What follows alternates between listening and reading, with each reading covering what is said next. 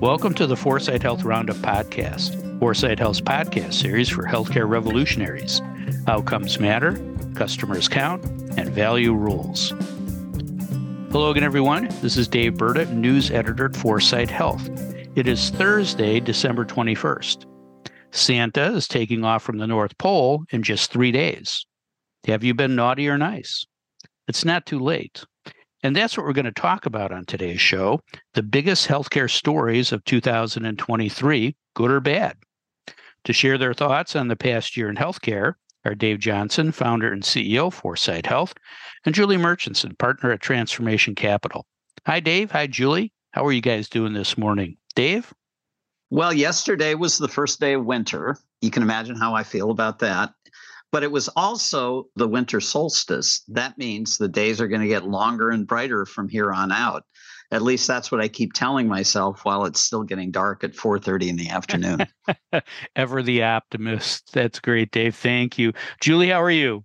I am great. We have a new driver and a new adult and voter in the house all in the same week. It's been a week here and I don't know. We have some voter education to do. That's for sure.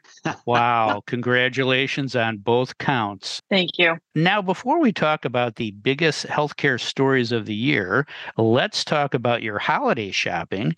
Dave, are you done shopping or are you one of those people who waits until the last minute? Well, all the gifts are done, but we still have to go to the grocery store to get food for Christmas Day. So buying pecan pie is in my immediate future. yeah, you're just going to pass over the, the pumpkin pie, right? Exactly. Yeah. Julie, you're a planner. I'm guessing you're done shopping. Am I right? I don't know about all you out there, but there is no way Christmas is in four days period. Like I am a planner, but somehow my little daily planner failed me this year. well, you better get shopping. So uh, we're done here. And I don't think I bought one thing that wasn't delivered to my front door. I love home delivery. It's it's like pizza, right? What an invention. Totally. I may not even go out of the house in 2024. We'll see. Well, now let's talk about what you loved from healthcare in 2023. Uh, Dave, tell me your pick for the biggest healthcare story or trend of the year and why. And feel free to throw in a runner up. Well, this is going to be a fun with dates discussion. There are going to be three of them, so pay attention. Here we go. So legend has it that just after midnight on April 18th, 1775, Paul Revere rode his horse north from Charlestown, Massachusetts, shouting, To arms, to arms, the British are coming, the British are coming. Revere's warning enabled American patriots to ambush British soldiers later that day as they marched toward Concord, and the American Revolution was underway. Today, we celebrate April 18th as Patriots' Day. Another type of revolution is underway now Gen AI technologies are reshaping economies in real time at an accelerating rate. ChatGPT launched just over a year ago on November 30th, 2022. It had over a million users within five days and has spread geometrically since. Unlike other technological breakthroughs, such as the personal computer and smartphones, Gen AI requires no hardware. Its capabilities manifest through already well developed consumer habits and search. With no learning curve, Gen AI provides an immediate boost to worker productivity. What's truly amazing about it is the ability of large language models like ChatGPT 4 to employ machine learning and natural language processing within deep neural networks to think and create like human beings. They're already solving math word problems. AI art generators like DALL-E 2 use prompts to fashion original works. If that's not thinking and creating, I don't know what is. And also, unlike other technological revolutions, the ability of the machines to conduct non routine cognitive tasks threaten the livelihoods of knowledge workers far more than manual laborers. Goldman Sachs report suggests that Gen AI technologies could affect two thirds of all occupational tasks and fully substitute for a quarter of them. The transition to AI supported work will generate enormous productivity improvement and wealth creation. A McKinsey analysis suggests that AI can boost annual productivity worldwide by as much as $4.4 trillion. That's the equivalent adding a Japan with the world's third largest GDP to the global economy each year. Just incredible. And sitting directly in Gen AI's sights is US healthcare. It is the largest industry ever created by human beings and still largely operates the way it did in the 1970s. It is an industry riddled with intermediaries, inefficiencies, and inferior outcomes. Healthcare also generates 30% of the world's total data. Most of that data is disconnected and unstructured. It's begging, begging for effective application. We need the machines to help us make sense of it all. So I'm not riding a horse like Paul Revere, but I am proclaiming that the machines are on our shores and coming to revolutionize America's broken healthcare system. The machines are coming, the machines are coming. Many current healthcare jobs will evaporate in the process, even as outcomes improve. So here's the third date. Star Trekkies celebrate April 5th, 2063, 40 years from now, as First Contact Day. And on that day, Zefram Cochrane traveled at warp speed for the first time, which led to the first contact between Vulcans and humans. The future world changed for good that day. I wonder if we'll be celebrating November 30th, 2022, at some point in the future as the first real contact day between human and machine intelligence, and whether we'll think the world improved for the good that day or not let's see, ineffective, inefficient, and inferior. Don't think I missed that alliteration there, Dave. it, it, was actually with intermediaries, inefficiencies, and inferior outcomes. But yeah, you got it. Well done. Julie, any questions for Dave? Dave, love it as always. So I heard a few rumblings from Silicon Valley types at the end of this year that the big thing in 2024 is going to be voice.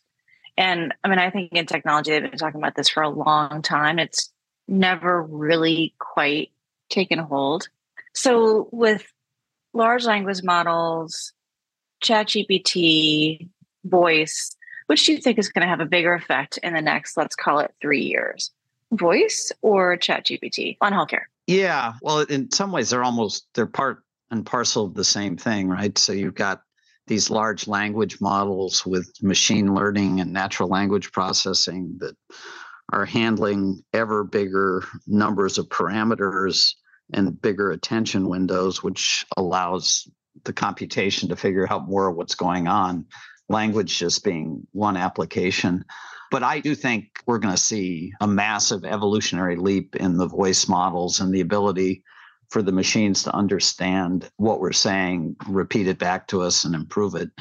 What I keep wondering about, Julie, is not really what Chat GPT 5 is going to look like, but what's Chat GPT 10 going to look like? And how much further in the future is that really? It's Brave New World time, I think. Thanks, Steve. Julie, it's your turn. Tell me your pick or picks for the biggest healthcare stories or trends of the year and why you pick them. Well, thanks to one of our fearless producers, Michelle, I did a little analysis of what we talked about this year. And of course, Burda, you pick all the topics, but you do pick the biggest stories in healthcare every week. And although it's not a perfect science, I assigned some categories and looked at how often our topics were effectively about the government's role, private equity or investment markets, patients and consumers, providers, insurers, payment models, healthcare workers, which there weren't many actually, drugs, some sort of preventative health, and then of course Dave's enormous topic, technology, which you know included AI, rev cycle, EMR, etc. And then last but not least, I gave an assignment to specific disease categories, which we talked about all at once. And our topics focus most on government and least on the specific disease categories we talked a lot about patients and consumers and providers, mostly health systems, and then, of course, technology a lot. And, you know, we talked actually more about private investors, private equity, private markets this year than payment models, which is somewhat shocking, actually. Hmm. of course, it's an imperfect science. But we talked about all the rest of it a lot less. So I just I had to center myself on what what kinds of things are we talking about in 2023 versus what we might have talked about in 22, 21, et cetera. And I bet that reimbursement models, payment models, government were a lot bigger a few years ago than they seem to be now. So anyway, all that aside, a little fun in the year analysis. Wow. You're really taking a look into how my brain worked this year. Florida, it's a scary place, but someone's got to do it. Yeah. uh, okay. so, my two picks one is Amazon's acquisition of One Medical. And uh, just plain and simple, I think if anyone has the opportunity to drive a consumer model, albeit more likely for those who are commercial paying, willing to pay, it's Amazon. And I've heard so many criticisms, a, a, million rumors, obviously a lot of aspirations. But to me, it's simple. It's about convenience and consumer reach. And Amazon embodies both. And interestingly, Costco was right behind them this year. And they also are about, well, less convenience, but certainly about consumer reach as well. So big year in that category. The one thing I'll say when I did a search on what are the top searches on Amazon One Medical, like the questions that people ask Google, a lot of questions on is Amazon One Medical a health insurance? What does that say? People don't understand what Amazon's doing. The general population who's not inside baseball may not really understand what Amazon One Medical is and that it is not health insurance. So, you know, maybe Amazon One Medical is actually really going to teach Americans about healthcare. We'll see. And I have a number two. The thing we didn't spend a lot of time talking about, but I believe materially shifted the market this year was CMS's first shot at reshaping Medicare Advantage with the risk adjustment changes. And on my side of the pond, you know, this sent shockwaves through MA plans, has really messed with you know, health plan stock prices, drove a potential mega merger between Cigna and Humana, has caused several innovators, frankly, to reevaluate their MA targeted solutions. And I think this is just the first wave of, you know, what's probably not entirely a bad thing, which is right sizing and tweaking MA based on the data that CMS now has. But it's having a major private and public market effect, and of course, will affect the seniors quite the ripple effect. Thanks, Julie. Dave, any questions for Julie? Amazon sits at the intersection of two major trends, and both involve consumers. One is competing on health as opposed to competing on healthcare. And the second one is the aggregator's advantage, putting everything ultimately into a consumer friendly app that provides all the services you need in one place.